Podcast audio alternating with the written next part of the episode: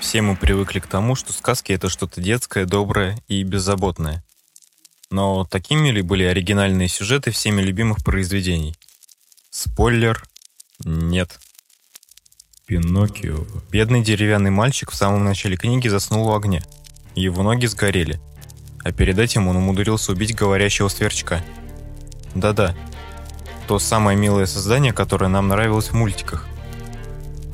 После всего этого Пиноккио превращают в осла, привязывают к камню и сбрасывают со скалы.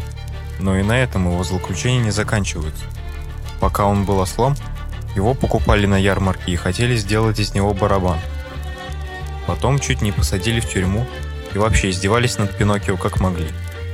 В чем была поучительная часть оригинальной сказки, понять трудно. Но как бы то ни было, современная версия с Карабасом-Барабасом или страстным желанием деревянного мальчика превратиться в настоящего звучит просто волшебно, когда знаешь настоящую историю. Белоснежка. Гномы в оригинальной версии сказки даже мимо не проходили. А вот вместо мачехи у Белоснежки была настоящая мама, которая все-таки отправила егеря убить собственную дочь в лесу и принести обратно только ее печень, легкие и сердце, чтобы засолить и съесть по некоторым версиям для вечной красоты и молодости. В сюжете «Братьев Гримм» 1812 года жестокая мама все-таки была наказана. Она пришла на свадьбу Белоснежки и танцевала в раскаленных железных башмаках, пока не упала замертво. Красная шапочка. Первоначальной истории, на основе которой Перо создал легендарную сказку, а было это аж в 1697 году. Волк, съев бабушку, предлагает Красной Шапочке не пообсуждать размеры в уши и глаз, а сразу раздеться и лечь в кровать, выбросив одежду в огонь. Дальше версии расходятся. В сказке Перо волк съедает Красную Шапочку в постели. В оригинальной истории девочка говорит, что хочет в туалет, и ей удается бежать. Последняя версия звучит вполне позитивно, если вспомнить, что в версии «Братьев Гримм» 1812 года девочку и бабушку освобождают, разрезав волку брюхо. Золушка. В пересказе братьев Гримма, а именно в седьмом тираже 1857 года, сказка звучит намного зловеще, чем у Шарля Перо, который создал оригинальный сюжет за 200 лет до этого. Кстати, именно эту жутковатую версию мы видим в фильме «Чем дальше в лес». Почему из всех добрых пересказов сказки Голливуд выбрал именно этот, непонятно. Но факт остается фактом. По версии братьев Гримм, красивые и злые сестры Золушки любой ценой хотели выйти замуж за принца. И в отчаянии одна отрезала себе палец, а другая пятку, чтобы нога поместилась в туфельку. Голуби, друзья Золушки, замечают, что туфельки наполняются кровью, и, раскрыв обман сестер, выклевывают им глаза. Но принц в это время понимает, что Золушка есть его единственный. Спящая красавица. В сборнике сказок 1634 года сказочника Джамбатиста Базиле, который один из первых взялся записывать сказки, которые рассказывали люди из поколения в поколение. Сказка о спящей красавице тоже выглядит по-другому. Основана она на рассказе «Солнце, луна, Италия». Принцесса Италия засыпает глубоким сном. Ее находит принц, но не целует, а очарованный ее красотой насилует. Она беременеет, рожает близнецов. Один из них начинает сосать палец вместо груди, в поисках пищи и высасывает осколок заколдованной иглы. Принцесса в шоке просыпается, оказывается, что она уже и мама. Король, который ее изнасиловал, узнав о чудесном воскрешении принцессы, быстренько убивает свою прежнюю жену и остается с новой возлюбленной. Вот так это все просто там и решается. Русалочка. У Диснея фильм про русалочку заканчивается пышной свадьбой Ариэля и Эрика – на которой веселятся не только люди, но и морские жители. Но в первой версии, которую написал Ганс Христиан Андерсон, принц женится на совершенно другой принцессе, а убитой горем русалочке предлагают нож, который она, чтобы спастись, должна вонзить в сердце принца. Вместо этого бедное дитя прыгает в море и умирает, превратившись в морскую пену.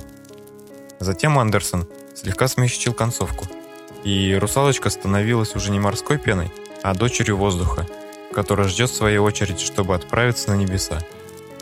Но все равно это был очень печальный конец.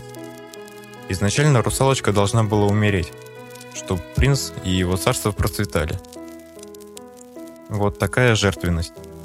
В итоге русалочкина душа становится свободной за хорошие поступки. Интересно, а что происходит в итоге с душой принца? Уж он-то точно поступил неблагородно.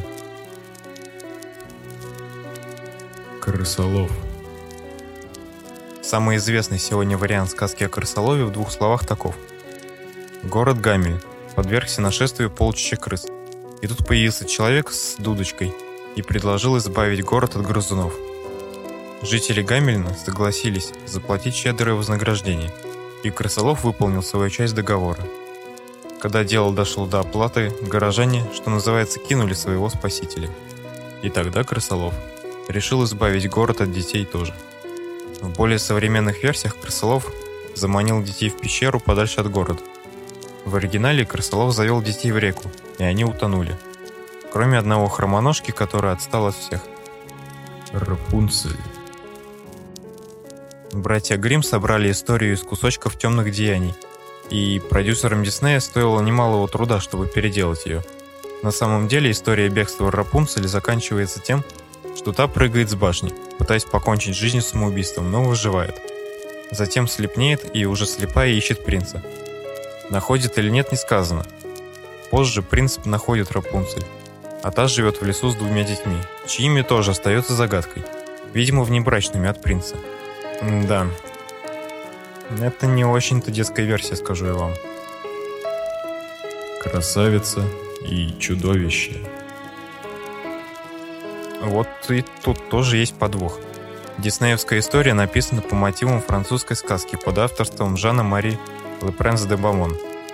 Но на этом сходство с оригиналом истории заканчивается.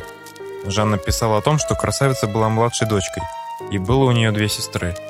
А дальше сказка в точности повторяет наш аленький цветочек. Ну и что тут ужасного можно подумать. Ну а на самом деле красавицу отправили умирать без еды и помощи в глухой лес. Сестры надеялись, что ее там сожрет страшное чудовище. Гензель и Гретель. Хотя братья Гримм и снабдили сказку счастливым концом, но события, которые преследовали брата и сестру, способны оставить мрачные следы в душе детей.